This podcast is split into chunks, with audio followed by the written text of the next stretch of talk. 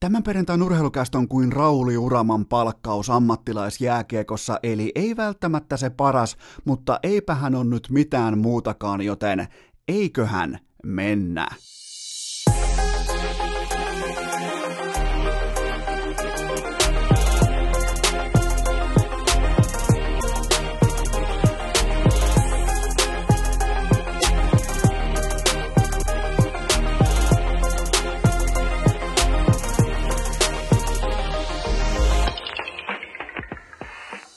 Tervetuloa jälleen urheilukästin pariin on perjantai 22. päivä marraskuuta ja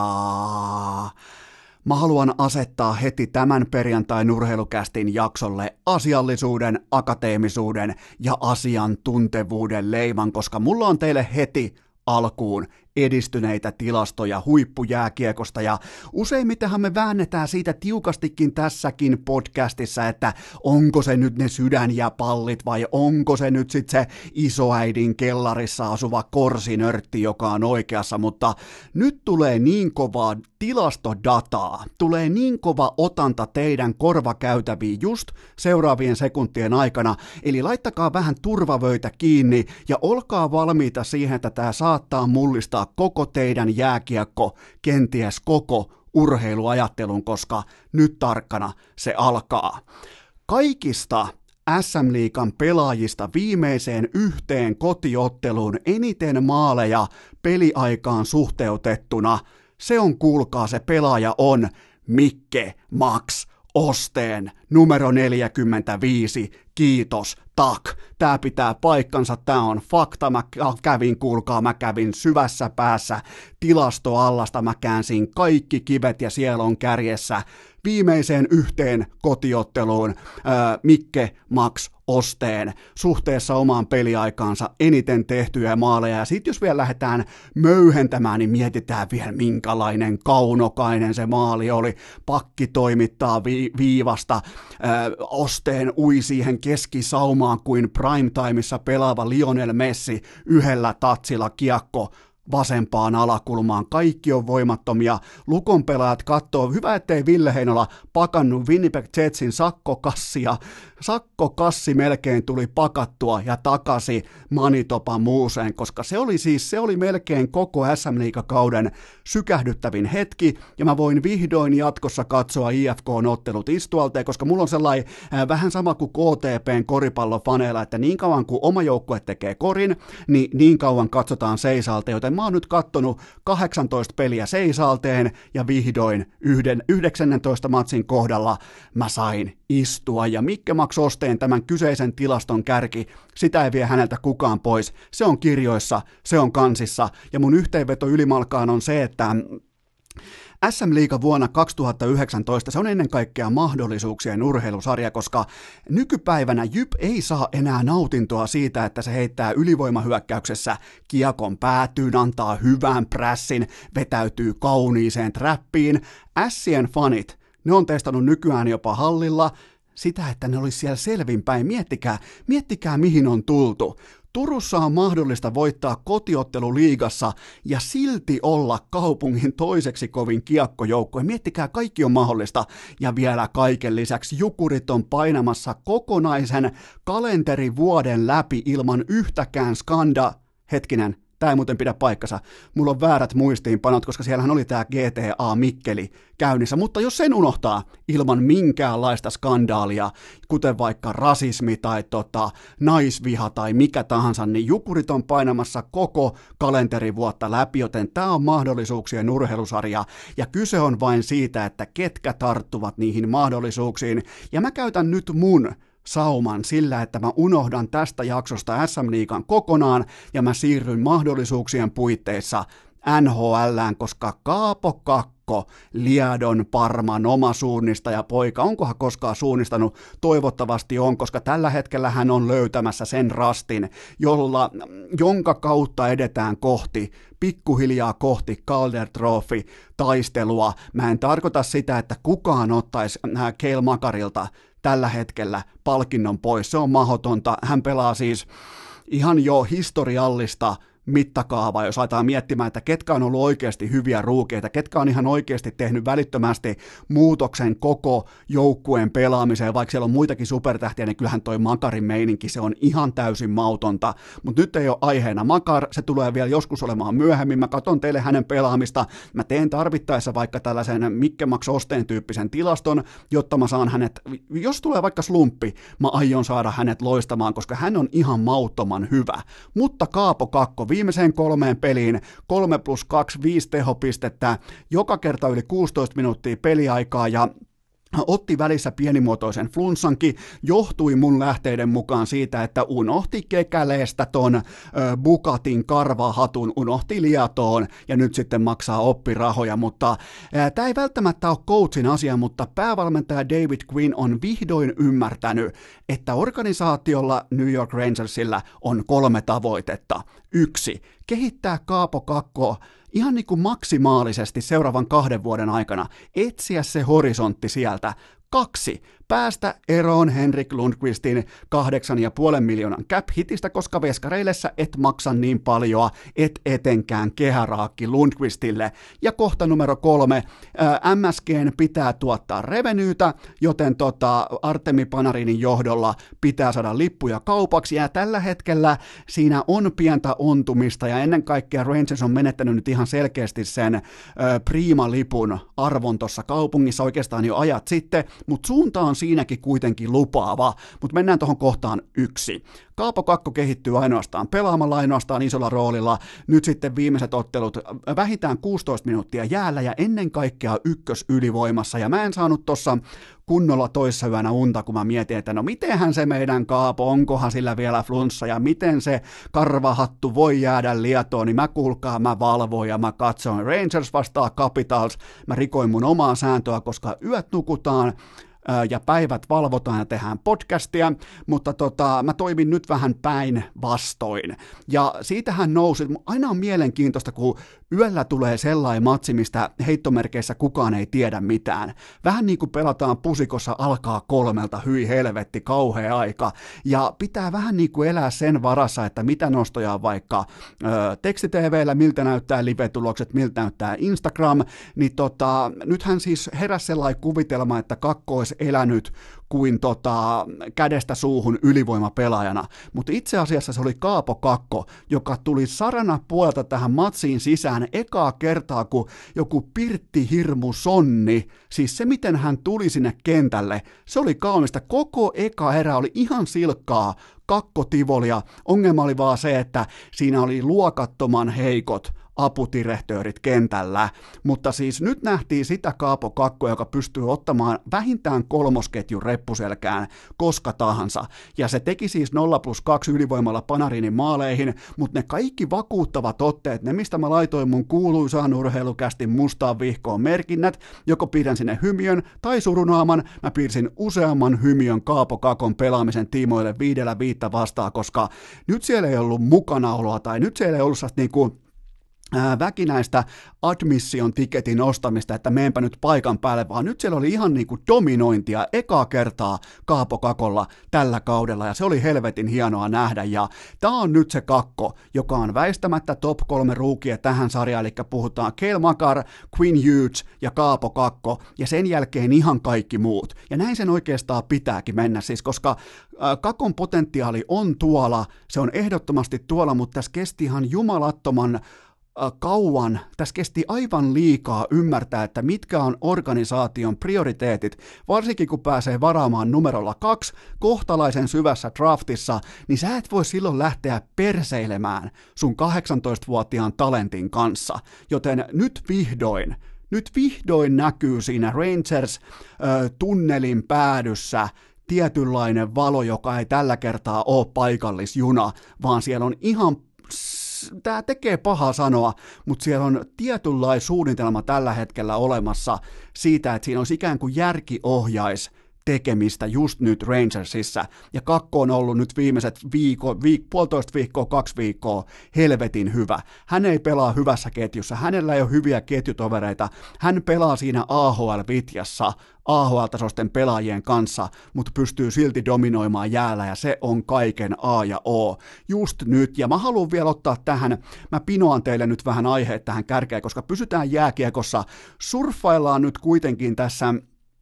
SM-liigan ja tulevaisuuden NHLn rajapinnassa, koska melko moni teistä on kysynyt multa tässä viime sanotaanko viikkoina, melkein jopa kuukauden mitassa, että minkä takia Anton Lundell on tippunut niin pahasti tuolla tota, mock drafteissa ja draftipodeilla, että tuntuisi, että Lundell oli tuossa puolisen vuotta sitten vaikkapa siellä kaksi, siellä kolme, nyt jopa niin kuin siinä top, äh, top 10 hujakoilla ensi kesän draftiin. Ja mistä tämä johtuu? No, hänellä on tässä äh, tällä hetkellä äh, on toistaiseksi vielä vähän parempi pelaaja kuitenkin kuin Mikke Max Osteen, vaikka Osteen onkin viimeiseen yhteen kotiotteluun koko SM Liigan äh, äh, vaarallisin maalintekijä suhteutettuna peliaikansa, niin kuitenkin Anton Lundell 20 peli 6 plus 6, se ei ole, 12 pinnaa ei ole mikään katastrofi. Muistakaa vaikkapa sitä, missä tilanteessa, mitä jääkiekkoa Roope Hintz pelas samassa pelipaidassa samanikäisenä. Sehän oli siis äh, Hintsihän oli siis saman levelin talentti mun papereissa suurin piirtein, mutta hän lintsas kaikista niistä pelin teemoista, missä ka- äh, korjaan Lundell on jo ihan saatanan hyvä, eli omassa päässä pelaaminen, sijoittuminen, peliäly, pelu, äh, pelaamisen perusasiat, kun taas Hint sai sillä luistelun dynamiikalla ja lentämisellä, hän sai paljon, paljon, paljon anteeksi. Ja mun mielestä Lundelin tiimoilta ongelma on kenties se, että hänen osaltaan nyt maalailtu jonkinnäköistä niin kuin tulevaisuuden parkkovia, vaikka se horisontti toistaiseksi on ollut siellä Jori Lehterässä. Ja nythän vasta lähdetään pinoamaan siihen, kun tuo jätkä on kasvanut siihen oikeaan aikuisen mittaansa, niin nyt voi vaikka alkaa vähän nostelemaan painojakin, nyt voi vaikka käydä punttisalilla, nyt voi vaikka, siis niin kuin, että nyt vasta aletaan kehittymään, joten tota, en mä olisi kauhean huolissa, niin mä en todellakaan olisi nyt ihan järkyttynyt tässä tilanteessa, ja jotenkin mä näen tällaisen rauhallisen, koska Lundell on tossa iässä jo aikuismaisempi pelaaja suurin piirtein kuin Roope Hintz aina viime syksyyn saakka, joten se on selkeä etu, mutta tällainen rauhallinen, marinoituva, öö, aikuismainen suhtautuminen siihen, että mitä huominen tuo, niin mä en ole lainkaan huolissani siitä, että miten Anton Lundelille käy tai hänen osakkeilleen käy, kun mennään kohti NHL-draftia, ja mä takaan teille, että hän tulee olemaan yksi IFK on tärkeimmistä, ei siis mitenkään tekstitv loistavista pelaajista, mutta hän tulee olemaan pikkaraisen joukkueessa yksi tärkeimmistä pelaajista kevätkaudella. Tällä hetkellä Jesse Saarinen, Mikael Keränen, kumpikin pystyy opettamaan tota poikaa, jopa Keränenkin, jolle mä antan antanut minkäännäköistä chanssiä pärjätä liigassa, mutta toi on optimaalinen kasvualusta tällä hetkellä Lundelille, joten mä takaan teille, että mitään ei ole menetetty, mihinkään väärään suuntaan ei ole menty, ne listat on ihan täyttä hevon paskaa, toisin kuin vaikkapa mun tekemät tilastot tämän jakson alkuun, joten Anton Lundel menee ihan oikeaan suuntaan, otetaan sykkeet alas ja mennään seuraavaan aiheeseen. Perjantai nurheilukääst! Jakso, jota ei tehdä tai kuunnella ilman muutamaa kylmää.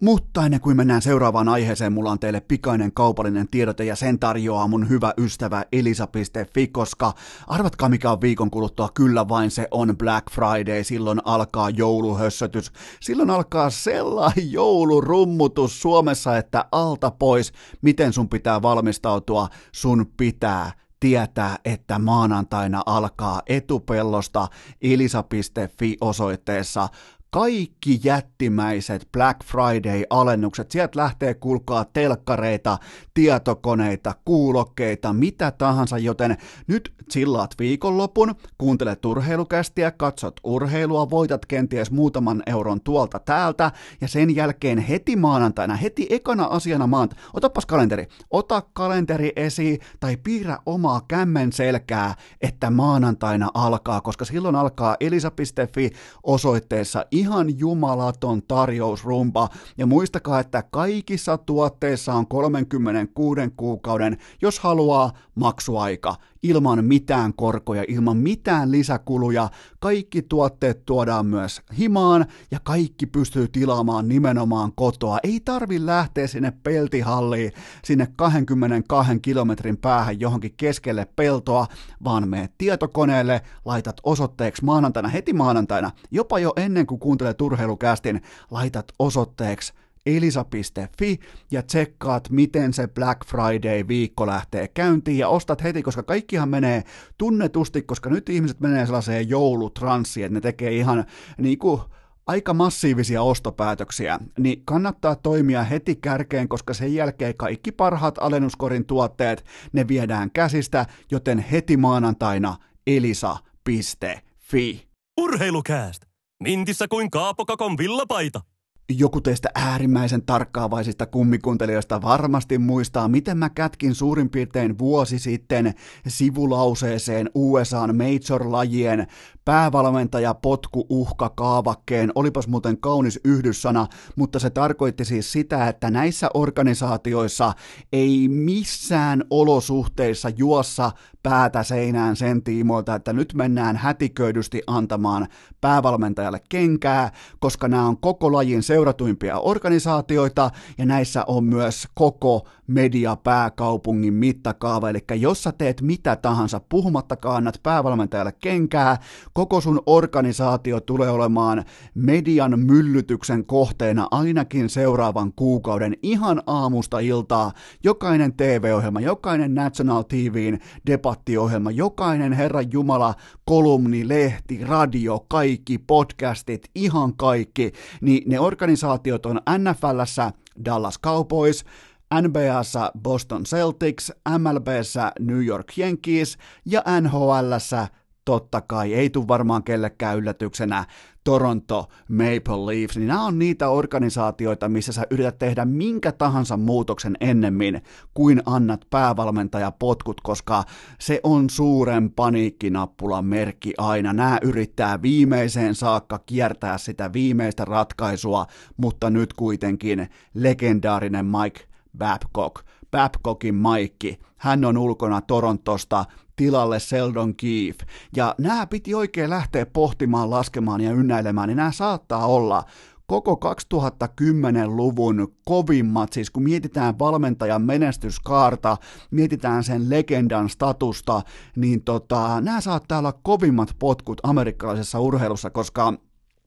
Rinnalle tulee oikeastaan Mike McCarty, viime kaudella äh, Green Bay Packers, joka ei siis ihan herkästi vaiha päävalmentaja, ei oikeastaan missään olosuhteissa. Ne heitti McCartyn, oliko 13 kauden yhden Super Bowlin ja playoff-putken jälkeen ulos. Joten tota, tässä on samaa tällaista niinku eeppisyyden tuntumaa nyt ilmassa, kun Mike Babcock pakkasi laukkunsa Torontosta, tai oikeastaan ei tarvi edes lähteä mihinkään, oikeastaan ei tarvi edes muuttaa mihinkään. Hän harrastaa metsästystä, varmaan lähtee johonkin mukaville metsästysmaille, koska palkka juoksee vielä tuommoisen kolmisen kautta tämänkin jälkeen, ja se on tuommoinen, onko se 6 vai 7 miljoonaa vuodessa, mikä nyt tulee Toronton sieltä sekkivihkosesta, tulee kivasti kotio päin, joten tota, ei tässä nyt kukaan kuitenkaan paljaille puille jäänyt, mutta mennään itse asiaan. Mietitään sitä, että 16-vuotias TET-harjoittelija GM Kyle Dubas, hän menee all in omassa ammatissaan sen tiimoilta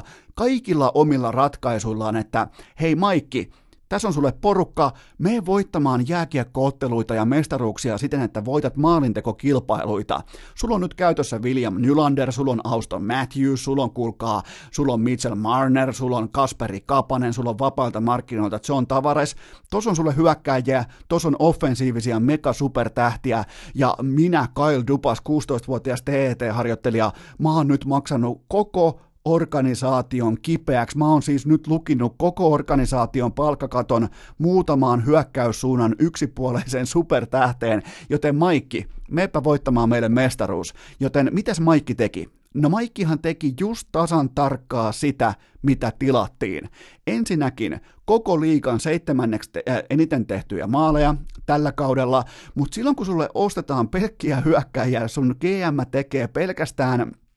muistaaks joku, aikoinaan Nintendo oli sellainen, se ei ollut toi äh, Blades of Steel, vaan se oli toi, oliko se ihan Ice Hockey Game nimeltään, sun piti kasata sun joukkue, ja yksi pelaajavaihtoehto oli sellainen kunnon jötikkä sellainen oikein, mit viitti sanoa, että no vähän Cartmanin näköinen tota, pelaaja, todella hidas, helvetin vahva, älytön laukaus. Sitten keskivaihtoehto oli sellainen, että se osasi vähän kaikkea, kun taas sitten se kärkivaihtoehto oli, tai sellainen niin kuin hyökkäyssuunnan vaihtoehto oli tosi nopea, mutta helvetin laiha, nyrkillä tapettava, ei oikein laukauskaan kohonnut. Niin tämä oli vähän samanlainen tilanne, kun Kyle Dupas kasaista joukkueen pelkästään näistä liuhupelaajista, jotka on tosi viihdyttäviä, tosi kauniita, kivoja hymyjä, älyttömiä kärkiveivejä, mutta ei mitään käyttöä karvapersen jääkiekossa. Joten tota,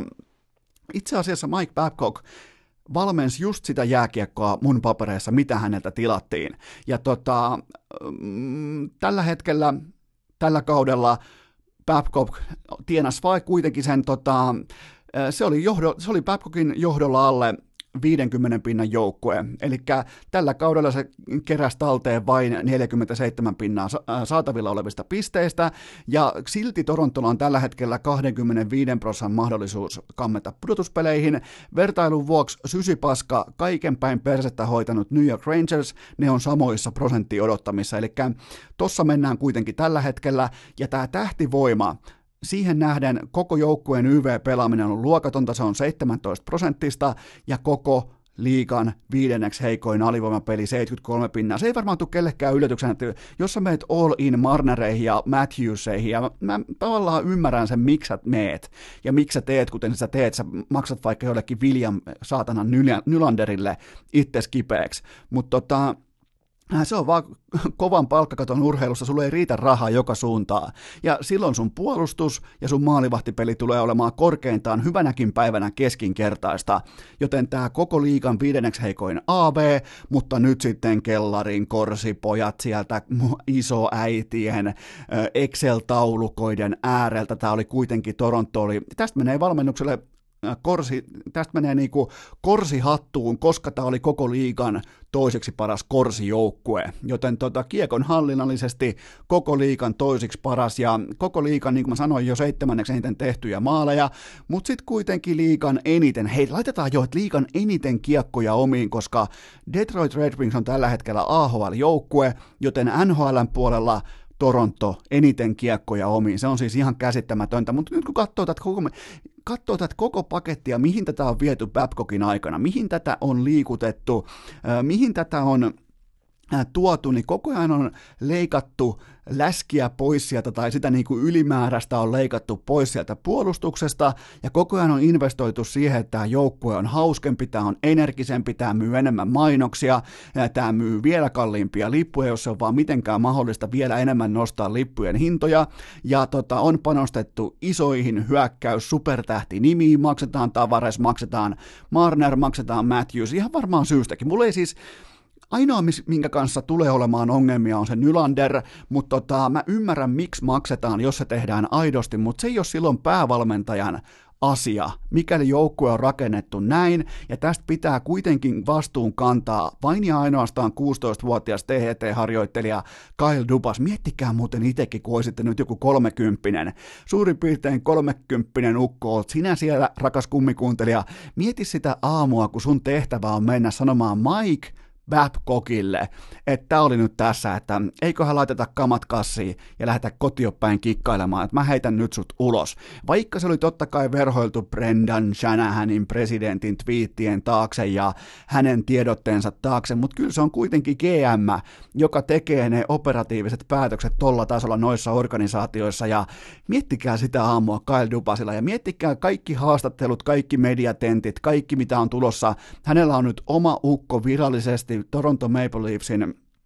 päävalmentaja numero 31 tai 32, taitaa olla 31. Mietin nyt, sä oot vähän yli 30-vuotias, sä oot Kyle Dubas, sä oot mennyt all in kaikkeen kimaltavaa, sulla on talli täynnä Rolls Royceja, sulla on Bentley siellä, sulla on uskomattomia Huplotin kultakelloja, mutta sulta puuttuu se koti, sulta puuttuu se perusmuuri, sun koko äh, tämä hieno huvila, hieno autotalli on valumassa mereen, koska sä et ole valannut sitä perustaa, mikä on nykypäivänä NHL-jääkiekossa uskottava puolustuspelaaminen ja ennen kaikkea karvapersepakit, niiden ei tarvi olla Miro Heiskasia, niiden ei tarvi olla jotain supertähtiä, mutta kattokaa vaikka tasan päivälleen vuosi sitten, kun St. Louis Blues heitti Mike Yeon ulos ja sinne tuli Craig Perupe tilalle, mitkä pelaajat otti sen tapahtuman tai otti sen ehkä eniten sydämelle? Kyllä ne oli ne kolme isoa aikuista puolustajaa, jotka lähti viemään sitä organisaatiota eteenpäin. Totta kai sen jälkeen myös jackpotti osui maalivahtimarkkinoilla, tai ei markkinoilla, vaan oman organisaation sisällä, ja loppu onkin historiaa. Mutta tota, tätä sä saat silloin, että ei tämä ole mikään Mike Babcockin sirkus, tai vaikka hän ei kertaakaan valmentanut yli 50 voiton sesonkia, vaikka hän ei kertaakaan mennyt toiselle playoff-kierrokselle, niin siltikään tämä ei ole Mike Babcockin sirkus. Tämä on sen, joka tekee organisaatiotason päätökset liittyen siihen, että panostetaanko kimalteeseen, panostetaanko viihteeseen, popcorniin. Sä et voi saada kovan, NPAsta olisi mahdollista, tämä olisi baseballissa mahdollista, mutta sä et voi saada kovan palkkakaton urheilussa, et voi saada kaikkea mitä sä haluat. Sä et voi saada NFLssä vaikka veteraani supertähti pelirakentaja, sä et voi todennäköisesti saada sekä mahtavaa hyökkäyksen linjaa että loistavaa pass rushia. Jostakin on leikattava ja Kyle Dupas 16-vuotias työharjoittelijapoika päätti leikata koko puolustuksen pois, koko maalivahtiosaston pois, ja hän maksoi omille äh, kaverikuva kavereilleen, sellaisille, kenellä on ihan jumalaton äh, tällainen somearvo, niillä on jumalaton äh, supertähtiarvo, ne on hyviä jätkiä, ne on kivoja jätkiä, ne hengaa Patrick Marlon kanssa, mutta ne ei saa kukaan yhtään mitään aikaan tuolla jäällä, jos ei niillä ole perusta kunnossa, mikä on se, että pakit voittaa voittaa omissa irtokiekkoja, ne pystyy avaamaan peliä hyökkäjille, ne pystyy pyyhkimään hyökkäjien perseet sillä hetkellä, kun tulee vaikka avoimen kentän menetyksiä, tulee sinisten päällä menetyksiä, tapahtuu kaikkia luontaisia asioita jääkiekossa, joten tota, vaikka Mike Babcock, mä sanon vielä sen loppuun, että hänen arvostuksensa on hyvin mielenkiintoista, tai niin kuin se arvostusjana varsinkin meillä täällä Suomessa, niin sehän on hyvin mielenkiintoista, että mistä me muistetaan Mike Babcock. Mistä Mike Babcock on nimenomaan se The Coach tittelin saanut äijä täällä meidän koti-Suomessa, ja ei se ole kuulkaa NHL, ei se ole Detroit vuonna 2008, vaan se on se uskomaton runi, Kanadan maajoukkueen peräsemessä, koska aina kun hän on ollut millä tahansa tasolla Kanadan päävalmentaja, se joukkue on voittanut MM-kultaa, olympiakultaa, World Cupin, mitä tahansa, you name it, joten siitä syystä hänestä on tullut legenda meille täällä Suomessa, mutta se Stanley Cup silloin vaikkapa Detroitissa, niin äh, sun, sun pitää voittaa, sun siis sun absoluuttisesti pitää voittaa niillä pelaajilla. Niklas Lidström viidennet finaalit, Brian Rafalski neljännet finaalit, äh, Draper viidennet finaalit, Maltby neljännet finaalit, Datsjuk kolmannet vai toiset finaalit, herra Jumala siis Zetterberg, kaikki siis veteraani, kokeneita supertähtipelaajia, jotka tietää varsinkin Stanley Cupin finaaleissa, mitä tapahtuu, miten kulkee media, mikä, mikä on ottelurytmi, mitä tehdään hallilla, miten mediasirkus pyörii, se on siis, se oli ihan itsestään selvää, että ne voittaa sen. Mutta ei oteta kuitenkaan coachilta mitään pois, yksi lajinsa legendoista, mutta tämä menee kuitenkin ihan täysin tämä keissi. Tämä ei ole Mike Babcockin sirkus, tämä menee ihan täysin Toronto Maple Leafsin heikosti, luokattomasti lasten ohjaaman organisaation piikkiin. Perjantai nurheilukääst! Eiköhän oteta vaan suosiolla loparit. Mutta, mutta, mutta ennen kuin livahdetaan tuumaakaan eteenpäin, mulla on teille huippunopea K18 tuoteinformaatio. Sen tarjoaa Coolbet, koska se on suurin piirtein fakta, että tällä hetkellä on yhdeksän vuorokautta aikaa osallistua Coolbetin Super Bowl-kilpailuun, jonka voittaja lähtee paikan päälle Miamiin Super Bowliin helmikuussa 2020. Ja se on hidastempoinen, maltillinen kampanjaformaatti, eli sulla on vain yksi ammus käytettävissä per päivä joten koko ensi viikon ihan sunnuntaihin saakka kaikki lisäinfo Kulpetin sivustolta, pääpalkintona matka Superbowliin, kaikki pelaaminen maltilla ja totta kai K18. Perjantai nurheilukääst! Lapsen uskoa hehkoen kohti NFL-sunnuntaita! Mulla on ollut pitkään sellainen nyrkkisääntö, että mitä korkeammalle urheiluorganisaatio nousee ihan putipuhtaassa raha-arvon Forbes-taulukossa, sitä helpompi sen keskeisiä ratkaisuja on lukea kotisohvalta saakka. Ja kun puhuttiin Toronto Maple Leafsistä siitä, että nuori, kokematon, keltanokkainen, ää, vähän tällainen lapsen kasvoinen TET-työharjoittelija poikainen heittää yhden legendaarisimmista päävalmentajista ulos, niin kyse on tietenkin siitä, että GM Kyle Dubas yrittää vielä viimeisellä kouristuksellaan pitää nimenomaan kiinni omasta pestistä, koska tämä saattaa olla hänelle tämä hetki Torontossa, saattaa olla koko GM-uran kuolema tässä ja nyt. Sä oot rakentanut sun joukkueen täyteen kimallusta popcornia, ja kun se koko se tavallaan pilvilinna tulee alas, niin sä oot jossain vaiheessa se, joka maksaa siitä. Lunnaat maksaa siitä korkojen kerran koko sen loppulaskun, ja se saattaa maksaa koko sun uran, sä oot nuori kaveri, sä mietit, jos sä olisit vaikka 48-vuotias tai 59-vuotias, niin sä et varmaan mietti samalla tavalla kuin 30-vuotias, jolloin todennäköisesti äh, silloin asuntolaina, silloin todennäköisesti tulossa tai sillä saattaa olla jo lapsia, silloin vaimo, silloin kaikki edessä, joten se miettii nyt, että miten mä turvaan oman perseeni juuri tässä tilanteessa. Sitä on todella vaivaton lukea, mutta kun Tottenham Spurs antaa kenkää Maurizio Pochettinolle ja tilalle tulee kaikista maailman managereista Jose Mourinho suoraan sieltä Sky Sportsin lämpimästä TV-studiosta, mikä ei muuten ole halpaa sirkusta. Siellä ei olla ilmaiseksi, siellä ei olla millään kilometrikorvauksilla englantilaisessa TV-viihdebisneksessä mukana, mutta mikäli tällainen vaihdos tehdään, niin kysehän ei ole mistään, että kukaan turvaisi sinällään omaa persettään, vaan kyse on siitä, että nyt yritetään mahdollisimman tuhdilla alleviivaustussilla alleviivata kaikille faneille sitä, että me ollaan uskottavia, me ollaan tosissaan. Halutaan siis lähettää viestinnällinen ratkaisu tällainen niin kuin paineaalto kaikille yhteistyökumppaneille, faneille, kaikille ympäri maailman, Tottenham is back, me ollaan tosissaan, me ei oteta askelta taaksepäin, koska siis jos mietitään nyt nopeasti vielä käydään Kendon puolella, niin Torontohan ottaa siis valmennuksellisessa laadussa, ottaa kiistatta väistämättä NHL-tasolla tietoisen askeleen taaksepäin, kun taas Tottenham haluaa osoittaa omalla viestinnällään ja nimenomaan omea, omalla aggressiivisella ulostulollaan välittömästi. Hyvä, ettei samana iltana ilmoittaa heti, että kyllä vain Jose Mourinho, tänne vaan, Pohjois-Lontooseen, me ollaan valmiita, me ollaan valmiita vallottamaan valioliiga, me ollaan valmiita menemään äh, Champions Leagueassa pitkälle ja ei, ei, ei toi porukka ole valmis menee yhtään mihinkään. Mutta siis tämähän oli pelkästään viestinnällinen hauiksen näyttö, että meiltä löytyy, me ei pelätä. Ja vielä ironista on se, että kaikkien aikojen menestyksekkäin Tottenham manageri Pochettino, 8,5 miljoonaa palkka vuodessa punnissa, ja sitten tulee Mourinho, ja ilmoittaa vaan kylmästi, että tahan nyt kun tilanne on tämä, ja tilanne tosissaan on teille vähän nihkeä, niin miten olisi mulle tuommoinen 15 miljoonaa puntaa vuodessa? Miettikää ne tuplaa Pochettinon palkkanauhan, joka on kaikkien aikojen manageri kenties tuossa organisaatiossa, ne tuplaa sen sillä verukkeella, että ne pääsee nyt kaksi-kolme viikkoa näyttämään hauvista, että meillä on the special one, kunnes kaikki huomaa, että kyseessä on nykyään ihan silkka fraud, milloin viimeksi Jose Mourinho on voittanut yhtään mitään, tai milloin viimeksi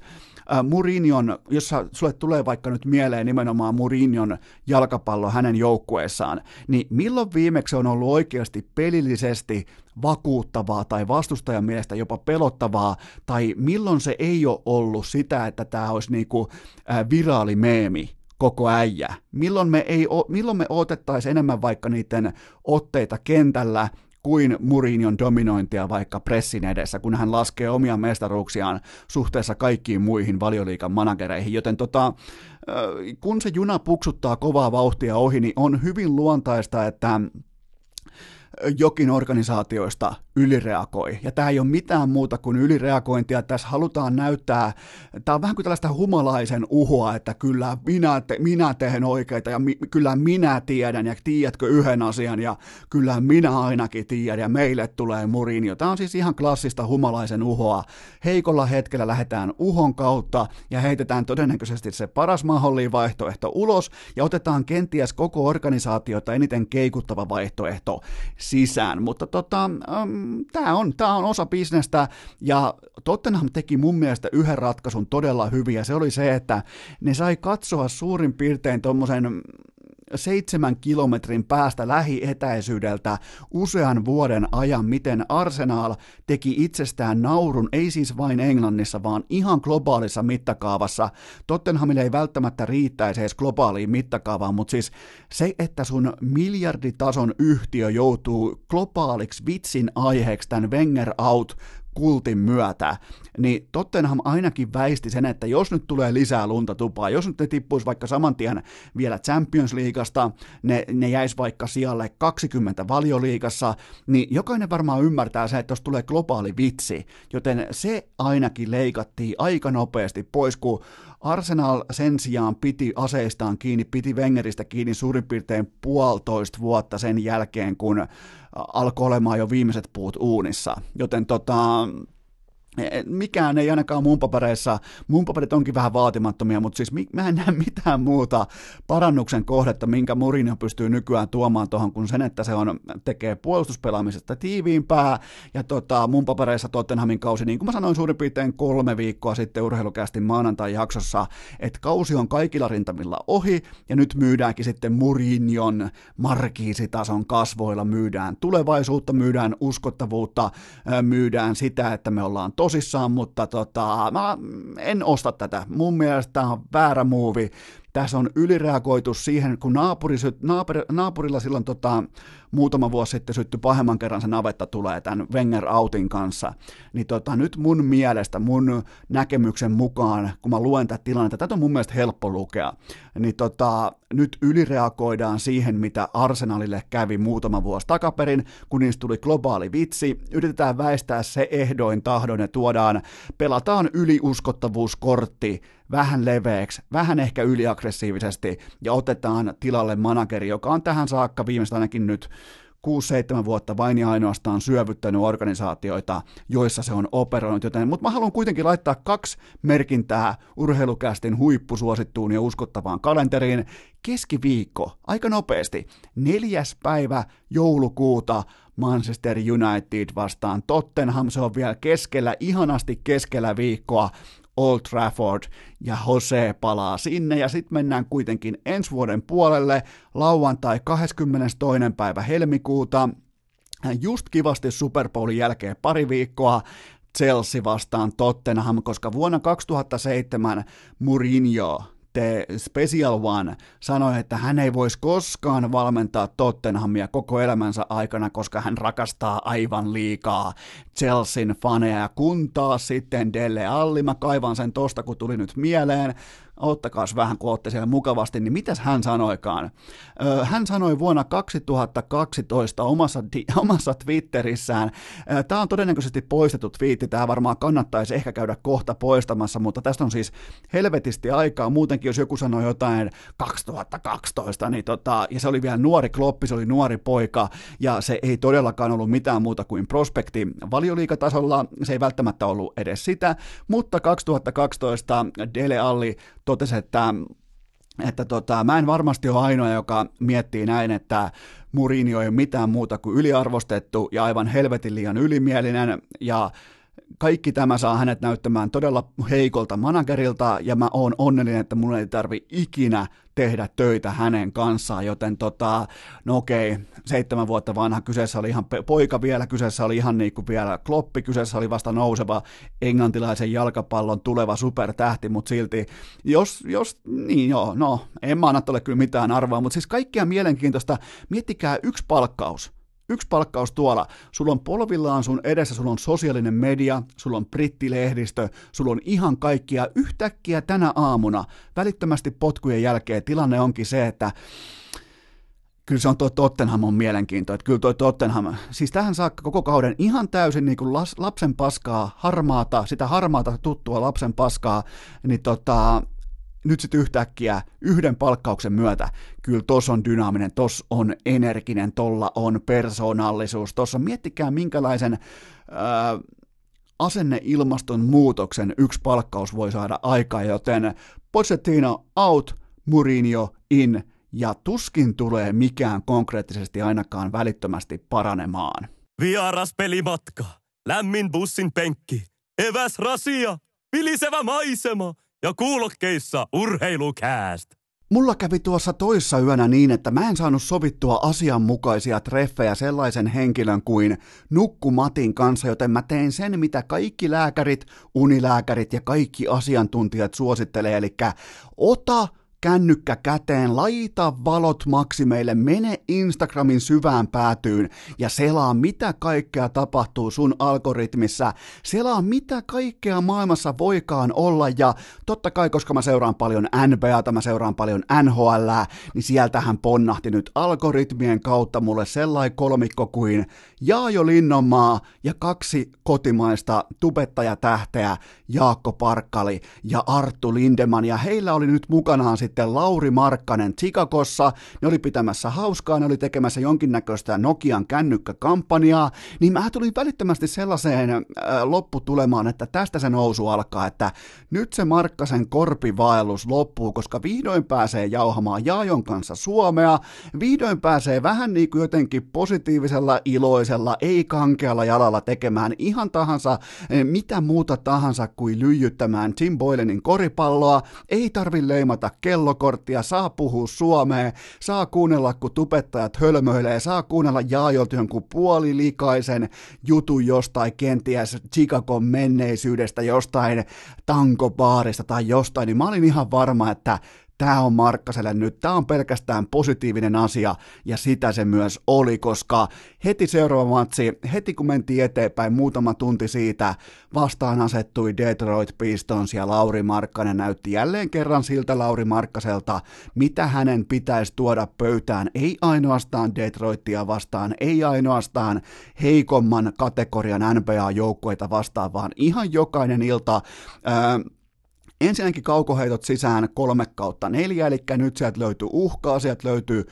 itseluottamusta, sieltä löytyi sitä, että antakaa mulle pallo, mä heitän. Heitti pelkästään muuten vain fiksuja heittoja. Yhden pako, pakotetun fadeawayn otti, mutta se annettakoon, jos sä haluat kerran imitoida Dirk Novitskia, niin sä voit tehdä sen varsinkin, jos on, niinku, on jaajot ja tubettajat paikalla, hyvä meininki. Muutenkin kyllä Chicagossa, vaikka ne on pelannut huonosti, mä en tiedä johtuuko se Kobe Whitein uskomattomasta mukaansa tempaavuudesta, mutta siellä on kuitenkin hallissa ollut TV-kuvan perusteella varsin hyvä tunnelma, joten tota, ja nyt oli ex-rivalry vastassa Detroit. Se ei ole enää oikeastaan mitään, mutta siis sehän on ollut aikoinaan Chicago vastaan Detroit koripallossa, niin sehän oli melkein, jos ei nyt ihan malisein palaseja, niin hyvin lähellä sitä tuolla jossain 90-luvun taitteessa ja siitä vielä vähän eteenpäin. Mutta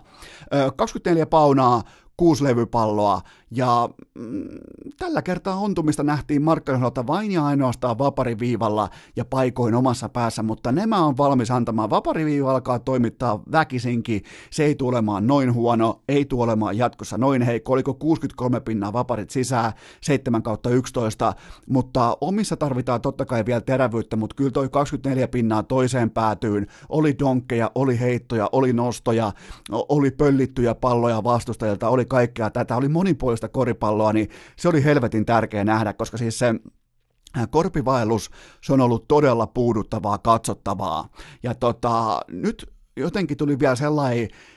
mietitään, tätä, mietitään ylipäätään tätä marraskuuta ja sitä, että minkälaiseen positioon hän on asetettu. Mä oon edelleen sitä mieltä ihan avoimesti, ihan siis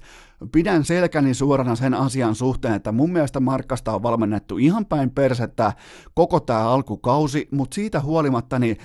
tästähän nousi oikein sellainen, että Herra Jumala suomalainen pelaaja tekee 24 pinnaa NBAssa, että nyt torille, mutta kuitenkin miettikää,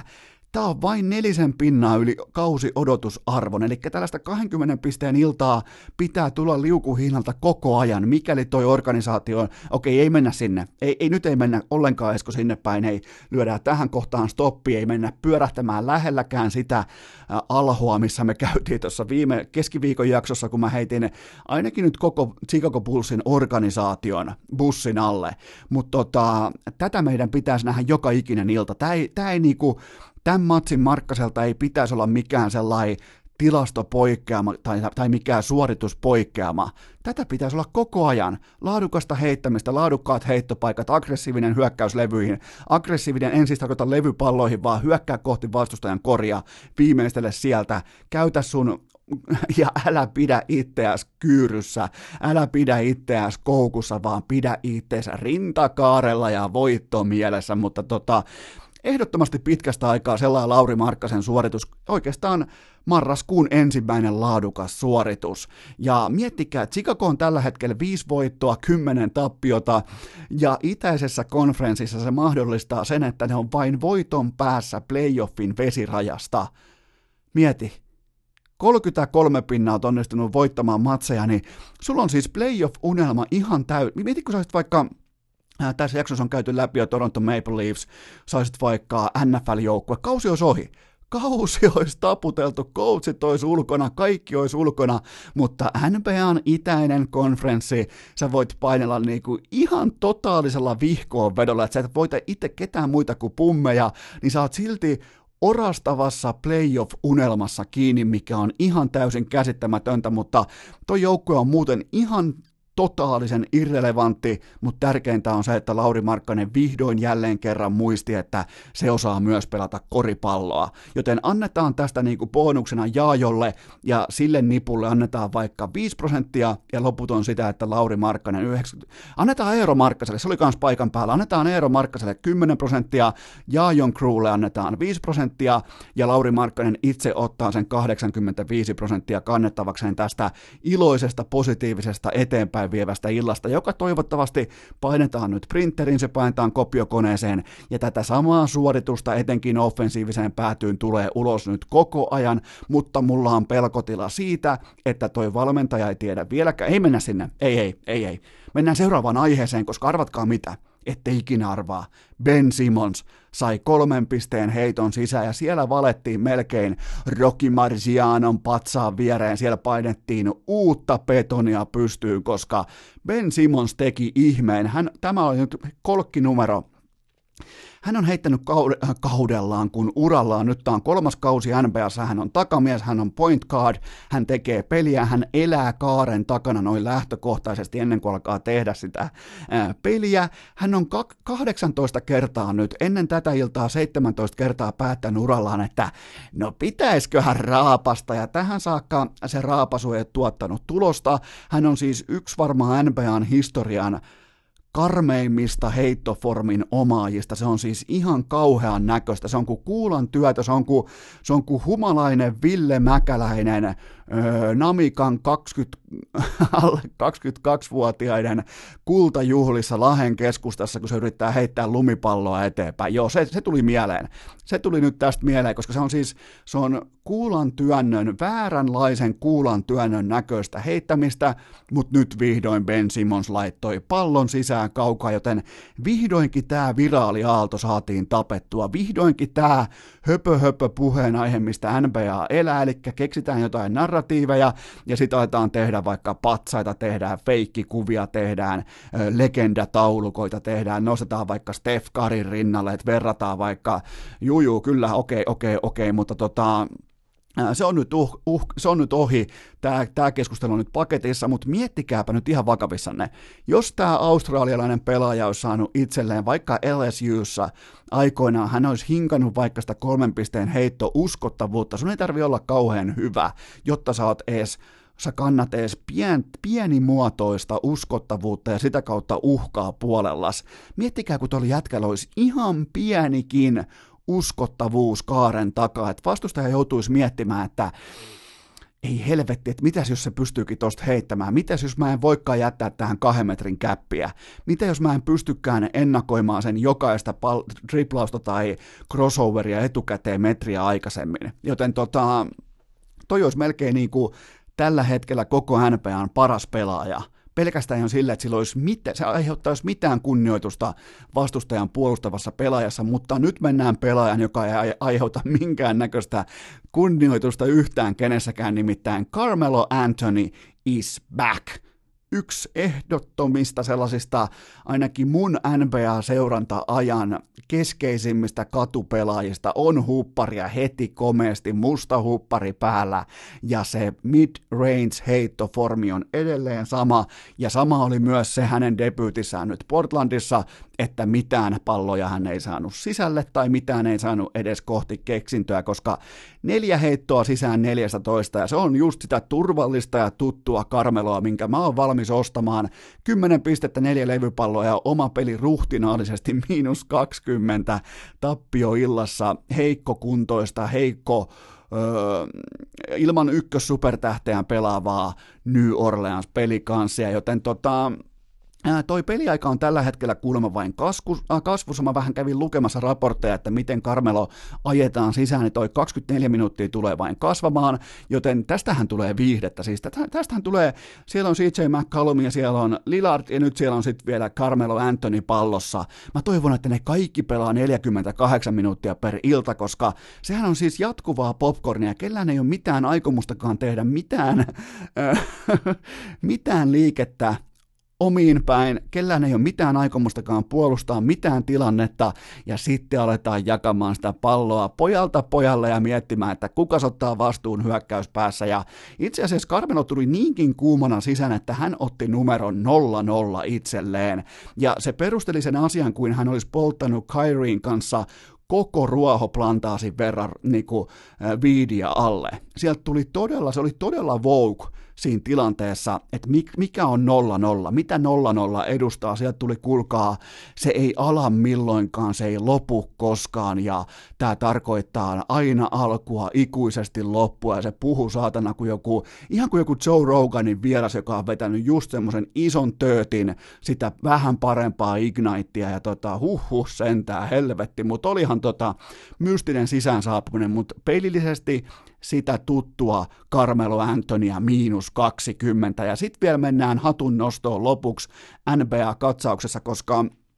Mä ootin tältä matsilta paljon ja mä sain täältä erittäin paljon, nimittäin Clippers Celtics, kenties jopa NBAn finaalit nyt tulevana kesänä, niin tää oli ihan silkkaa putipuhdasta playoff-koripalloa näin marraskuun lopussa, mieletön intensiteetti, molemmilla kahdeksan pelaajan rotaatio ja kumpikaan ei ottanut missään vaiheessa taka-askelia. Clippers voitti jatkoajan jälkeen 107-104 ja ottelu voitti lopulta mun papereissa se erotus, että Paul George pelasi nimenomaan Clippersissä. Hän on nyt tullut voimakkaasti sisään loukkaantumisen jälkeen, hän on nyt vihdoin löytänyt sen paikkansa, että mitä se tulee olemaan noin niin kuin ilta sisään, ilta ulos ajattelu, ajattelun tiimoilta. 25 paunaa, heitot 8 kautta 18, kylkeen peräti kahdeksan syöttöä ja oma peli tiukassa playoff-matsissa plus 17, joten tota, otti, hän on ottanut siis nyt, hän, George on ottanut tällä hetkellä sen valtikan, jota kenties Leonard on tuolla kantanut tähän saakka. Ja vaikuttaisi jopa siltä, että Leonard on valmis oman niinku, tietenkin huilitaulukkonsa kanssa, oman niinku, kuormitustaulukkonsa kanssa. Hän on valmis jopa siihen, että itse asiassa onkin PG-13, joka kantaa tuota joukkuetta ja Leonard on kakkostähti ja miettikää sitä vahvuutta, miettikää sitä dynaamisuutta, mikäli te pystytte säästelemään ton tason megatähteä ja pystyy iskemään tuoreena kohti kevättä, niin toi tulee olemaan, niin kuin mä sanoin aikaisemminkin, ihan jumalattoman vaikea joukkue voitettavaksi, mutta ihan huippumatsi, kannatti jättää tulospiiloa. Kaikkea hienoa, siis kaikkea just sitä, mitä hyvä koripalloottelu sisältää, eli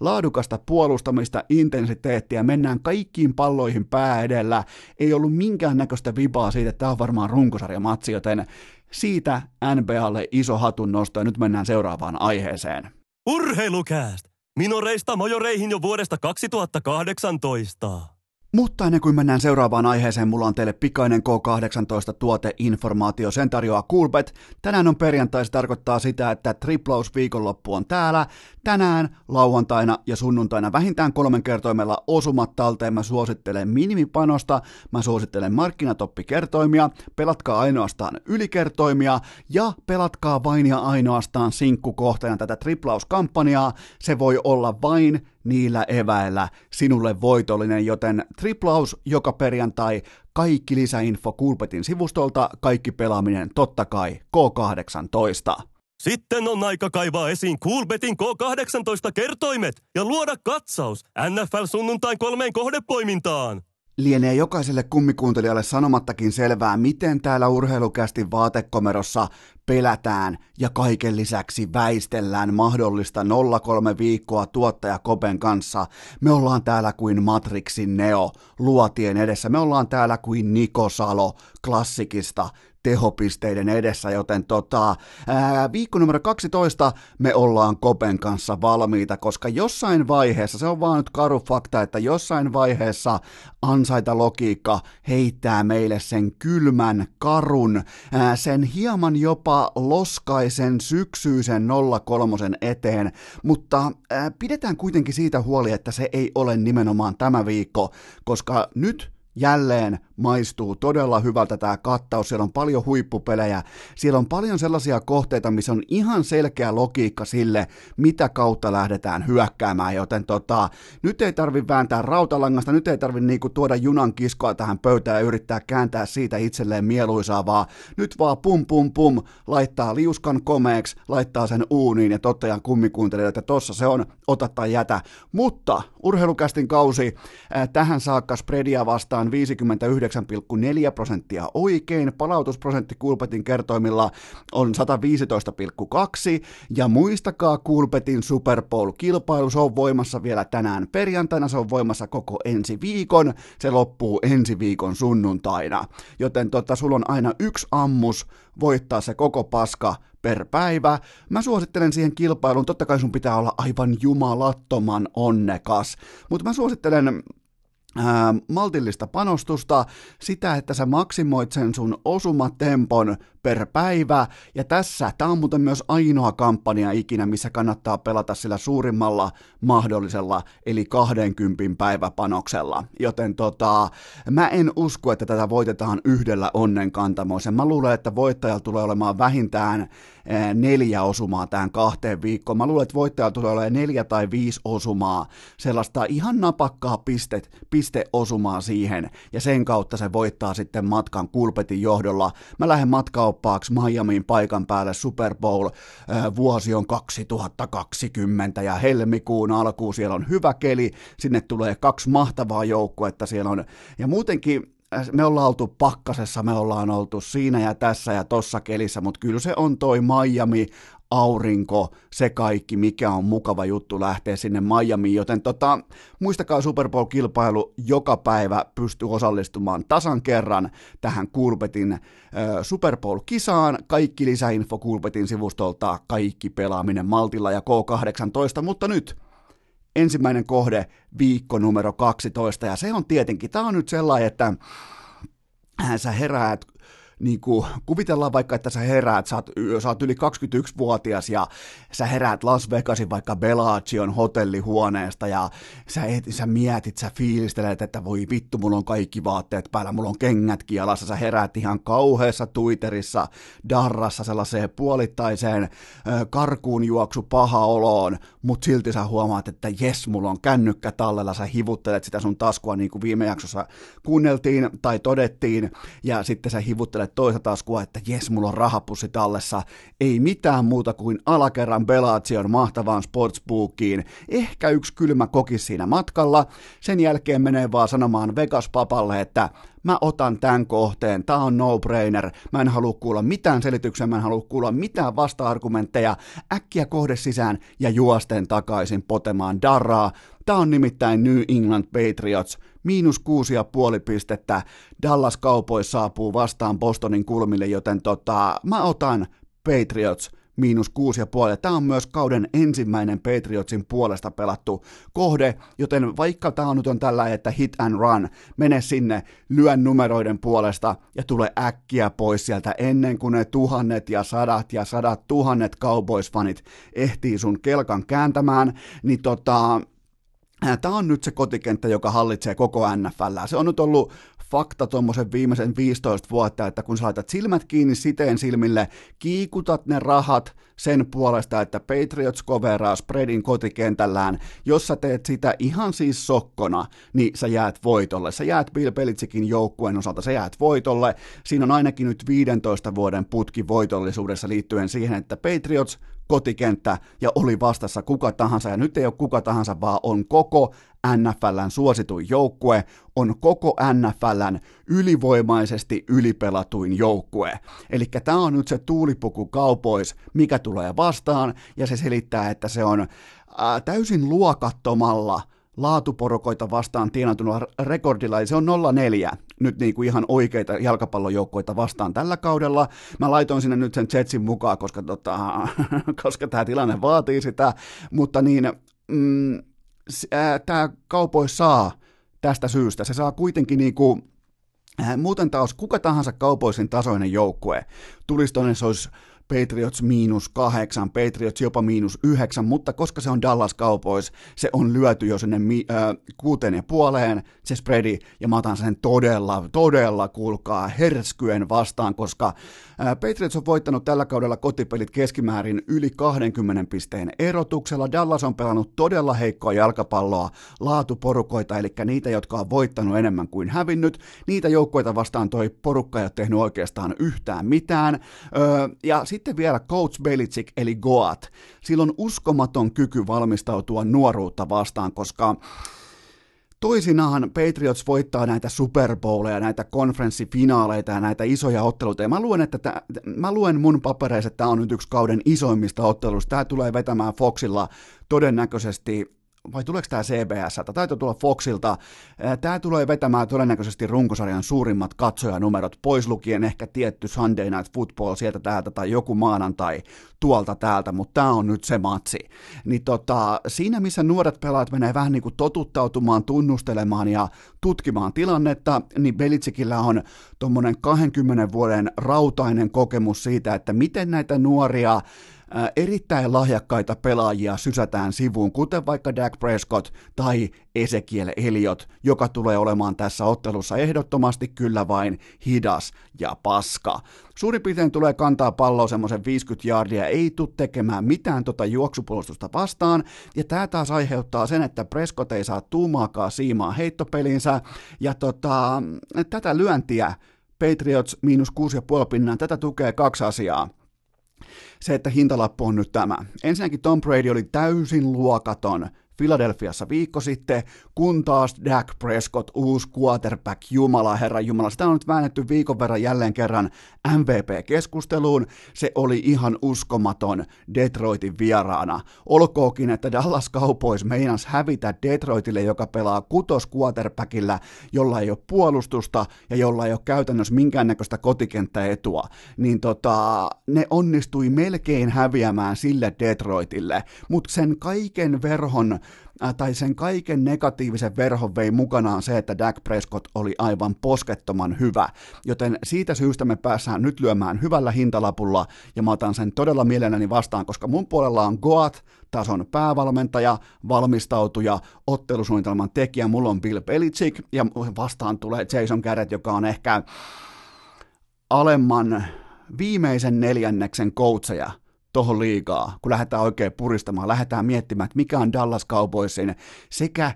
heikkous että identiteetti, niin kyllä se on päävalmentaja. Siinä on ihan hirveä match-up swingi tällä hetkellä New Englandin vaakakuppiin, ja mä otan myös tähän otteluun liikan parhaan kotikentän spreadia vastaan viimeisen 15 vuoden ajalta, ja mä uskon, mä toivon, mä kuvittelen, mä vähän jopa pelkään, että tämä matsi lässähtää, ja me nähdään New England Patriotsin vaivaton, helppo, sellainen hymyilevä, just sellainen, kun Tom Brady menee äh, suutelemaan poikansa, ja myös Robert Craftia suulle, niin sellainen niin kuin hymyilevä, iloinen, positiivinen voitto Patriotsille, just joku öö, 28 17 tyyppinen. Ihan sellainen niin kuin kellokortti sisään, kellokortti ulos ja töitä sisään, ja tässä se nyt oli. Mutta Patriots miinus 6,5 pinnaa. Mennään seuraavaan kohteeseen. Pysytään näköjään samassa divisioonassa näin niin kuin pelattavan kohteen puolesta, mutta Tämä on New York Jets plus kolme, äh, plus kolme pistettä vastaan asettuu John Crudenin Oakland Raiders New Yorkissa. Ja äh, quarterback Sam, Sam Darnold ei näe onneksi enää haamuja, että se on niin eka asia, mikä pitää aina kartoittaa, kun lähtee aamuisin katsomaan, että jos sä haluat hypätä, vaikka nyt kun on torstai, sä haluat hypätä nyt tota, New York Jetsin kelkkaan, niin eka asia, mikä pitää tarkistaa on se, että sun pelirakentaja ei näe enää haamuja. Ja niitä ei ole nyt kahteen viikkoon nähty, se on pelannut todella, todella siis todella hyvin. On melkein sitä samaa palloa kuin tota, USCssä yliopistossa aikoinaan. Sitten vielä safety, Jamal Adams pelaa tällä hetkellä ihan mieletöntä sesonkia, 56 taklausta, 6 säkkiä ja kaksi käsistä pöllittyä, ei edes ihan normaalia fumblea, vaan käsistä pois haettua pallon riistoa. Siis sä vaan ilmoitat vastustajan pelirakentajalle, että okei, mä jatkan tästä. Ja Adams olisi melkein jopa keskustelussa sinne ihan kauden parhaan puolustuspelaajan haminoille, mikäli hän pelaisi oikeassa jalkapallojoukkueessa. Mutta Viikko sitten Jets pystyi kuljettamaan palloa maata pitkin 115 jaardia ja se taas avasi Sam Darnoldille, olipas, mutta jotenkin nyt tuli nimi oudolla tavalla, siis Sam Darnoldille avasi aivan uskomattoman helppoja heittoikkunoita, siis siellä oli isoa, onko se nyt separaatioita, mikä se voisi olla suomeksi, vaikka? Siellä oli isoa erotusta laitahyökkäjän ja puolustajan välillä. Oli helppoja ikkunoita, oli paljon tätä erotusta, mihin sun laitahyökkäjä pääsee vapaaksi, pääsee toimittamaan siihen helppoja vaivattomia palloja, siis just niin kuin laadukas pelirakentaja tekee. Heitti neljä touchdownia ja vain yhden syötön katkon, ja tota, Jetsi on tällä hetkellä orastavassa jopa tulikuumassa voittoputkessa, kaksi matsia voittanut putkeen, ja vähitellen jopa näyttänyt paikoin oikealta jalkapallojoukkueelta ja eikä ole mitään pois vastustajalta. Sieltä tulee nyt vastaan Oakland, joka on siis ihan ehtä oikea playoff-tason porukka. Mä olin Oaklandin tiimoilta, mä luulin, että se on ihan siis pelle-sirkus, roskis tuli palo, mutta se on ihan oikea jalkapalloporukka. Ja Oakland tulee tähän matsiin kolmen matsin voittoputkessa,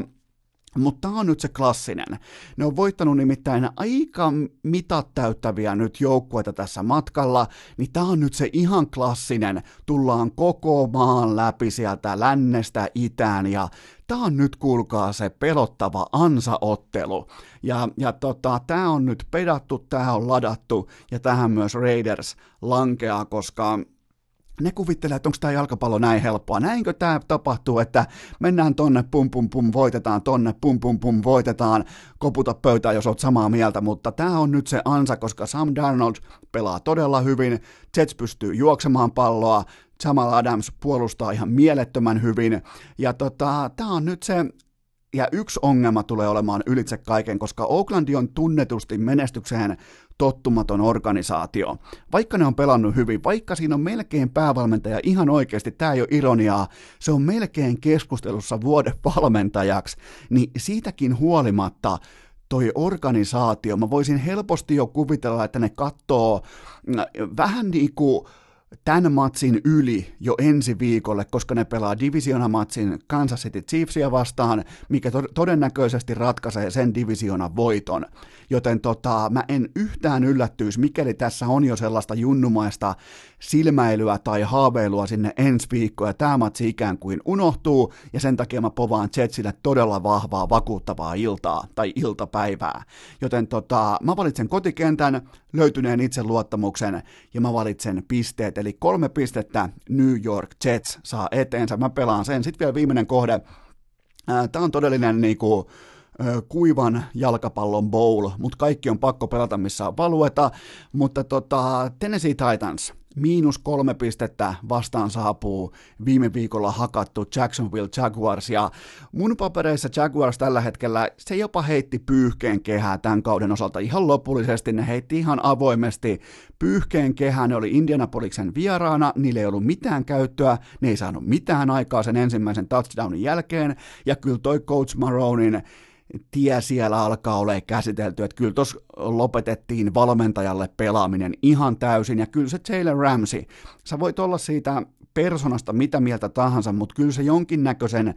pelillisen uskottavuuden sydämen raahas mukanaan tosta porukasta, kun se treidattiin muualle, ja ää, Tennesellä on viimeisen neljän peliin kolme voittoa ja jopa divisiona titteli on ihan täyttä realismia. Ja tätä isompaa kotipeliä Mike Frabelin, eli päävalmentaja Frabelin porukka, Frabeli, Frabeli, Frabeli ehdottomasti vanha linebackeri ää, New England Patriotsista, otti muuten touchdowniakin välillä itse kiinni jossain goal, goal lineilla. Kova kova, oli muuten hyvä puolustaja. Niin tämän isompaa kotipeliä toi joukkue ei saa osakseen tällä kaudella, ja kaikki lähtee siitä, että keskushyökkäjä Alabaman hevonen Derrick Henry, hän on jälleen se kultainen orhi, joka kantaa palloa vähintään sen 120 jardia ja juoksee suoraan Jacksonvillen luovuttaneesta sielusta läpi jokaisessa tilanteessa. Tämä vaatii lujuutta, tämä vaatii tylyyttä, tämä vaatii kovuutta ja sitä edustaa Derrick Henry. Henry tota, keskushyökkäjän positiossa tulee pelaamaan vahvan iltapäivän. Ja sitten on vielä se, että Tenneseen Äh, uusi pelirakentaja, joka otti siis tämän ykköspelirakentajan paikan nyt itselleen, Ryan Tannehill, ei säkenöi, ei loista, ei ole käytännössä edes kauhean hyvä, mutta se ei menetä palloja, se ei heitä sitä palloa vastustajalle, se ei anna sitä käsistään pois, joten tota, mä tykkään Tennesseeistä, ja Tennessee tulee muuten tähän nyt bye-viikon jälkeen, ja koska Coach Rabel on Belitsikin kasvattaja, niin hän tietää, miten nämä bye-viikot hyödynnetään, hän tietää, miten tehdään läksyt, hän tietää, miten valmistaudutaan, hän tietää, mitä etsitään vastustajan porukasta, näiden kahden viikon aikana, jotta päässään heti hyökkäämään kiinni niihin tiettyihin ehkä kahteen kolmeen heikkouteen, ja sitten sen kautta möyhennetään vastustaja kilonpaloiksi ja sylkästään ulos. Sitä on tehnyt Bill Belichick nyt tuommoisen Patriotsissa suurin piirtein 20 vuotta, ja sitä tekee myös hänen kaikki kasvattinsa ympäri NFL. Jos ei ne siinä pysty, tai jos ei ne sitä pysty tekemään, niin ne ainakin yrittää. Ne yrittää kantaa sen kunnian, että bye-viikon jälkeen ollaan aina vahvimmilla, ja itse asiassa Tennessee on pelannut tällä kaudella yhden matsin, missä niillä on ollut niin sanottu pitkä lepoetu, eli vastustaja on tullut lyhyellä viikolla, ja Tennessee on pelannut ensin torstain, ja sen jälkeen vasta sunnuntai. Mitä tapahtui? No tapahtui se, että ne matkusti Atlantaan pitkän huiliviikon jälkeen ja ne pieksi Atlanta Falconsin vierasdomella 24-10. Se oli todella, todella, se oli yksi Tennesseein kauden oikein niin kuin markiisitason voitoista. Se oli siis todella vahva esitys, joten tota, mä en, Mä annan siis todella korkean arvon sille, että Tennessee tulee tähän huilin kautta. Ja sitten vielä äh, Jacksonville, mä uskon, että se on ihan yhtä aneeminen kuin viikko sitten Coltsin vieraana. Mä uskon, että Big Dick Nick on tällä hetkellä pikemminkin small tai vähintäänkin kohtalainen, kohtalaisen kokoinen Dick Nick, koska tota, se, ja muutenkin Gardner Minshew, se mania, se on vaan niin kuin jonkinnäköisen viiksinuken näköinen öö, muisto jossain kolme viikkoa sitten takaisessa manian tyngässä, koska nämä aina tällaiset, niin kuin, tällaiset pienet organisaatiot, niin kuin Jacksonville, ne vaatii aina maniaa, ne vaatii aina hypeä, se voi olla Big Dick Nick, se voi olla sitten vaikka viiksimania, mutta ei siinä ole mitään aitoa, ei, tästä ei tullut yhtään mitään viikko sitten, ja nyt vastaan ei tule yhtään heikompi puolustus, joten ja nyt on vielä yhtä vaikea melkeinpä vieraskenttä, joten Pova on todella vaikeaa. Pova on siis todella aneemista haastavaa, mitään sanomatonta esitystä Jacksonvilleiltä ja ja kyllä siellä on varmaan katseet jo sekä draftissa että ensi kaudessa, mutta tota, mä saan itse asiassa ihan kaikki osa-alueet oikeastaan. Voidaan debatoida pelirakentajasta ainakin niiden menneisyydestä, mutta tota, mä saan kaikki merkittävät osa-alueet tällä hetkellä kallelleen Tenneseen puolelle. Ja mä en ymmärrä yhtään, että minkä takia nämä joukkueet kunnioitetaan samanarvoisiksi, koska jos toinen joukkue, jos kotijoukkue NFLssä on miinus kolme pistettä, se tarkoittaa sitä, että Las Vegas näkee ja kertoimen laskijat näkee, että nämä on täsmälleen saman voima, voimaluvun joukkueita, ja sitä mä en hyväksy ollenkaan. Mun mielestä Tennessee on paljon paremmin valmennettu, paljon, paremmin, paljon parempi juoksupeli, paljon parempi ö, hyökkäyksen linja, paljon parempi kaikki niin kuin ihan perusasiat, joten nämä ei voi olla samanarvoisia, ja tästä syystä mä ihan mielelläni, siis Tennesseein pitäisi olla suurin piirtein viiden tai kuuden pinnan suosikki tähän matsiin, joten tota, riemusta kiljuen napataan tähän Tennesseen miinus kolme pistettä, joten kerrataan vielä tämä viikko numero 12, muistakaa Super Bowl-kilpailu, New England Patriots miinus kuusi ja puoli pistettä, New York Jets plus kolme pistettä kotonaan, ja sitten vielä Tennessee Titans miinus kolme pistettä, ja tästähän me kuulkaa hyökätään kohti mikähän on seuraava jakso, mikähän on seuraava aihe tässä jaksossa, vain luoja tietää, mutta mennään eteenpäin. Vaivattomin tapa urheilukästin kuunteluun. Tilaa se joko Spotifysta tai iTunesista, niin saat aina uuden jakson uunituoreena puhelimeesi. Ja jälleen kerran me ollaan onnellisesti saavuttu urheilukästi viikon loppusuoralle ja nyt kun pitää oikein kirjanpitoa tarkasti yllä, niin mä olen teille yhden kappaleen lopun rundowneja velkaa, mutta veloissaan olette myös te, ennen kaikkea tuottaja Kobelle, koska te olette sen velkaa Kobelle, että suositelkaa urheilukästiä yhdelle frendille, ei kahdelle, ei missään nimessä kolmelle, mutta ettikää viikonlopusta se heikko hetki ja suositelkaa kästiä, jos olette tykännyt. Jos ette tykkää, te ette varmaan just tällä hetkellä kuuntele, joten sille on syynsä, minkä takia teistä suurin piirtein 48 000 ihmistä ympäri Suomen päättää, että hei, pitäisköhän kuunnella, painaa playtä, pitäisköhän kaivaa kännykkä taskusta, painaa playtä ja kuunnella, kun toi yksi hölisee tuolla vaatekomerossa urheilusta,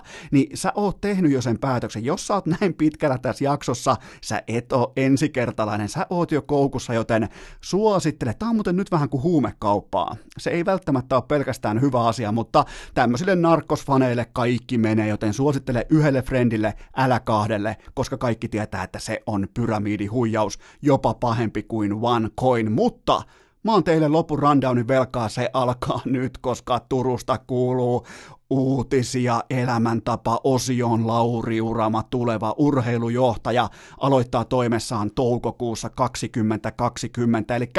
hän astuu nyt sitten tehtävään, jolla ei ole Turussa yhtään mitään virkaa kenenkään kannalta, koska sulla ei ole päätösvaltaa, sulla ei ole rahallista valtaa, sulla ei ole valmentajan valtaa, sulla ei ole pelillistä valtaa, joten ilmeisesti nyt sitten keksittiin vain tapa, millä saadaan yksi Erkka Westerlundin hyvistä tuttavista kavereista, voisiko sanoa jopa opetuslapsista paikan päälle. Ja itse asiassa tämä ei ole mikään Lauri Urama,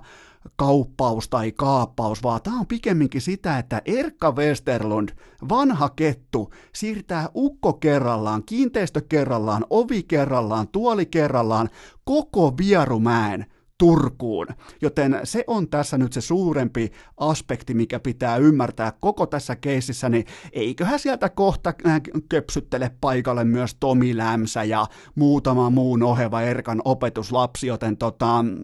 olisiko muuten ensi kaudella Karri Kivi, Tomi Lämsä ja koko toimintaa valvoo sellaisella niin kuin isällisellä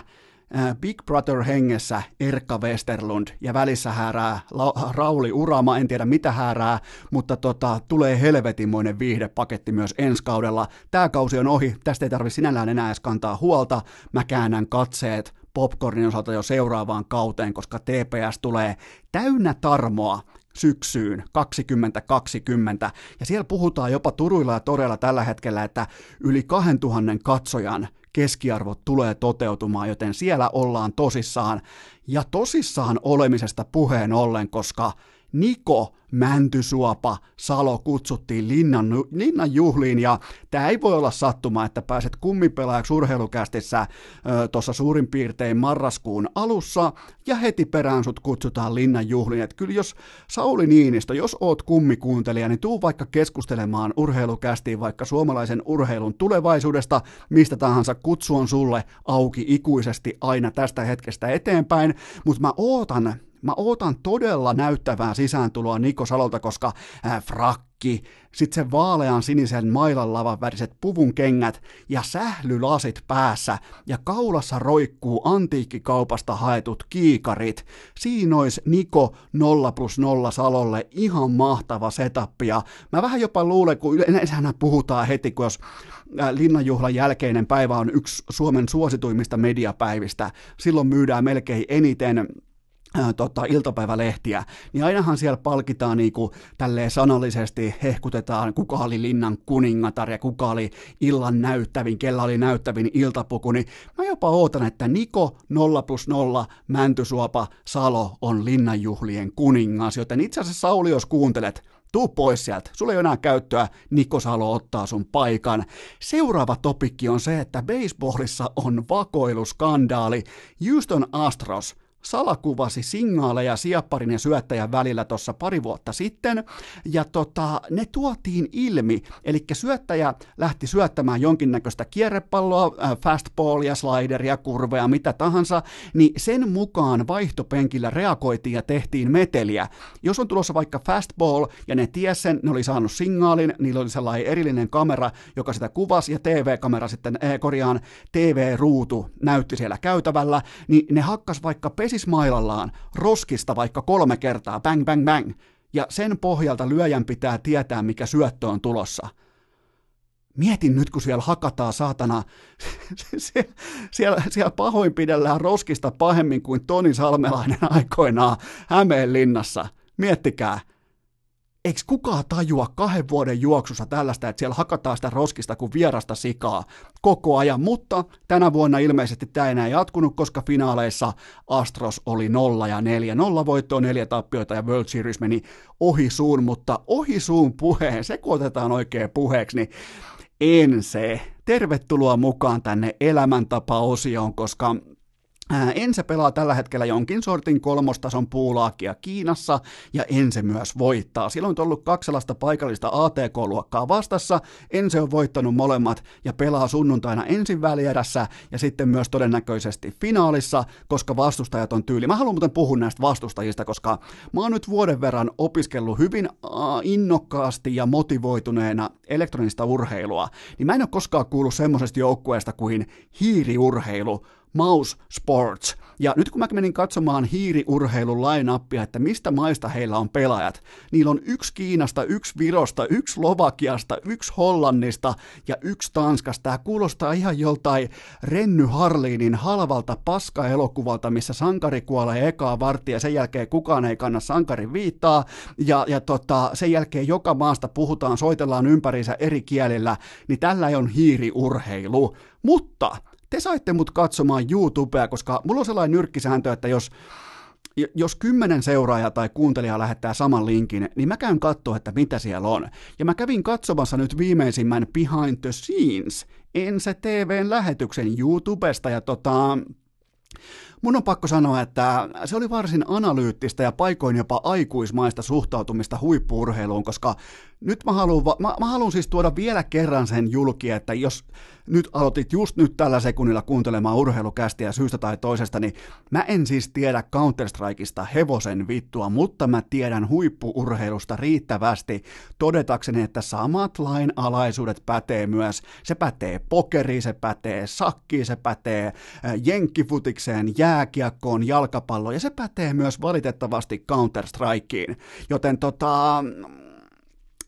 si- siihen nähden kyllä täytyy sanoa, että et tota, on kyllä jotenkin kun Twistan tiimoilta tuli sellainen lämmin olo, että hän niinku suurin piirtein tietää, että mitä helvettiä just tapahtuu. Sitten niin kuin osakas Allu siinä omistaja, joka maksaa Sergein ja kumppaneiden palkat, niin tota, ehkä vähän sellaista itsensä kiertämistä, jopa kieltämistä paikoin. Kun on itse sen tulipalon aiheuttanut, niin sä et voi sen jälkeen mennä vaikka sen taakse, että te pelaatte, herra, te, te haaveilette vieläkin maailman top kolme titteleistä, paikoista, majoreista, mistä tahansa, niin ei, ei toi toiminta voi olla sillä tasolla, että siellä on ongelmana se, että kukaan ei osaa puhua mikrofoniin. Minä voin alkaa tarjoamaan Enselle mikrofonipalveluita. Mun mikrofoniin puhumisen peruskurssi on, se on tota, kahden tunnin teoria, kolmen tunnin työpaja, maksaa 2850 plus alvi, plus sen, että Aleksi B palaa kokoonpanoon, joten tehdään diili, jos haluatte oppia puhumaan mikrofoniin, mä olen koska täällä, koska tahansa täällä neuvomassa teitä, mutta toi ei saa olla teko, jos te ette puhu, jos te ette ole sillä edes aikuisuuden tasolla, että te, te, te, te mökötätte toisillenne, Herran Jumala kesken pelien, te ette kommunikoi, te ette varota vaikka, jos, miettikää nyt vaikka jos jalkapallomaalivahti mököttäisi kaikille jalkapalloottelussa, yksikään toppareista ei tiedä palloa haltuun otettaessa, että onko siellä prässiselässä vai ei. Joten jos puhutaan näistä asioista, niin ollaan mun papereissa helvetin kaukana huippuurheilun terävimmästä kärjestä. Mutta sunnuntaina ensi pelaa kuitenkin jotain paikallista puulaakia vastaan ja todennäköisesti myös voittaa. Sitten vielä lopuksi palataan tonne tota tiistaille huuhkajien torijuhlaan, koska se herätti paljon itkua, naukumista, kritiikkiä, kaikkea siltä väliltä, mutta mä haluan nyt vaan avata teille sen keisin, että Huuhkajathan ei järjestänyt yhtään mitään, vaan huuhkajat toimeksi antoi tai myi yhteistyökumppanuuden Sanomalle, ja Sanoma otti täysin omalakisesti käyttöön tämän ihan taivaasta pudonneen mahtavan mainossegmentin itselleen. Miettikää kaksi tuntia primetime-ajassa TV-lähetystä siitä, ketkä on Sanoman juontajia, ketkä on Sanoman perkele imitaattoreita, mitä on Sanomalla radiossa, mitä on Sanoma, ketkä on Sanoman artisteja, jos olisi ollut pidempi valmistautumisaika, siellä olisi ollut, ja mä takaan teille tämän, siellä olisi ollut koko vain elämää lainappi mukana. Se oli siis yksi iso sanoman tota, mainossegmentti, ei mitään muuta, ja mikäli sanoma olisi sen saanut viedä ihan katkeraan loppuun saakka, niin sehän oli siis hyvin lähellä, että huuhkajat unohdettiin ottaa lavalle ollenkaan, joten siitä on kyse se, se, ei siinä ole se mitään sen kummasempaa, että se annettiin Sanomalle ja sitä myös saatiin. Ja Sanoma käytti sen bisneksen kannalta todella hyvin hyväkseen. Ne vaan meinas tässä tuoteportfolion ilmoittamista tai niinku lanseeraustilaisuudessa, ne meinas unohtaa kutsua huuhkajat lavalle kokonaan. Mutta yksi ongelma mulla on palloliiton tiimoilta ja se on se, että mä näin vasta eilen torstaina torstai-iltana suurin piirtein mä näin ensimmäisen mainoksen liittyen siihen, että nyt on fanikauppoihin tullut kamaa, nyt on tullut Oi Suomi on paitoja, nyt on tullut tota ja tätä, mutta tähän saakka suurin piirtein kahdeksan vuorokautta, kun sauna oli kuumana, niin ainoa onnistuja, ainoa markkina onnistuja Suomessa oli englantilainen valioliiga-seura Norwich, FC, miettikää. Mä en nähnyt yhtään nos, siis Mä seuraan sosiaalista mediaa, tiettyjä kanavia, kuten vaikka Facebookia, mä oon niin vanha, Instagramia, Snapchatia,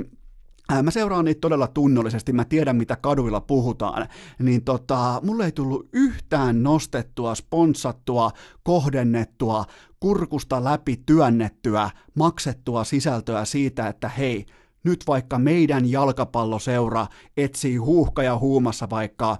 meillä on kausikorttimyynti tai meillä on vaikka tota fanipaita, miksei vaikka olisi ollut koot, miksei mulle kohdistettu vaikka, että KTP myy Teemu Pukin pelipaitaa, vaikka perkele hänen omalla nimmarillaan. Mä en nähnyt yhtään myynti, myyntiartikkelia liittyen tähän ainutkertaiseen hypeen, mikä oli käsillä, ja Norits tuli, teki 52 tonnia voittoa Suomesta. 52 tonnia, se on 15 prosenttia IFK Veikkausliikan joukkueen pelaajapudjetista. Joten tota, tässä on differenssi. Loppuu vielä se, että Mikael Granlundin vaimo on alkanut laulajaksi, joten näköjään tuommoinen niinku, yhteensä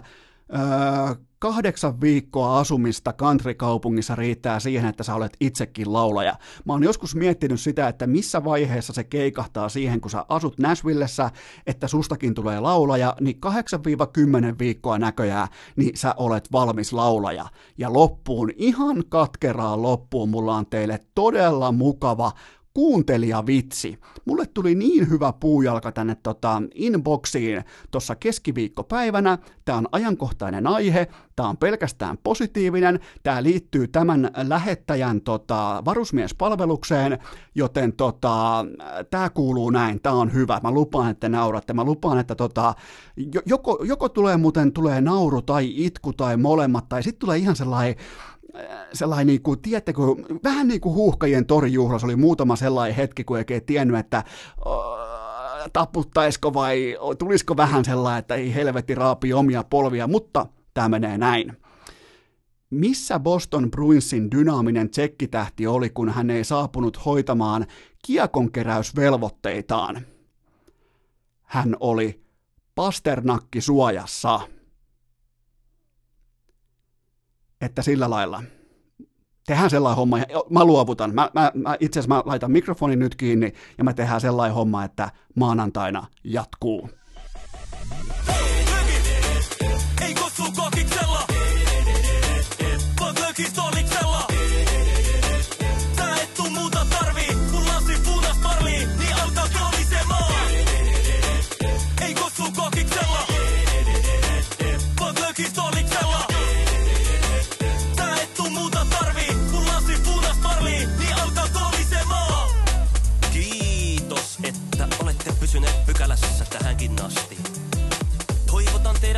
tervetulleeksi myös jatkossa.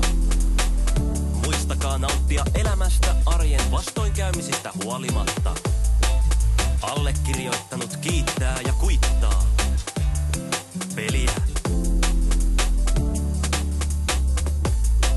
Oliko tämä jo tässä?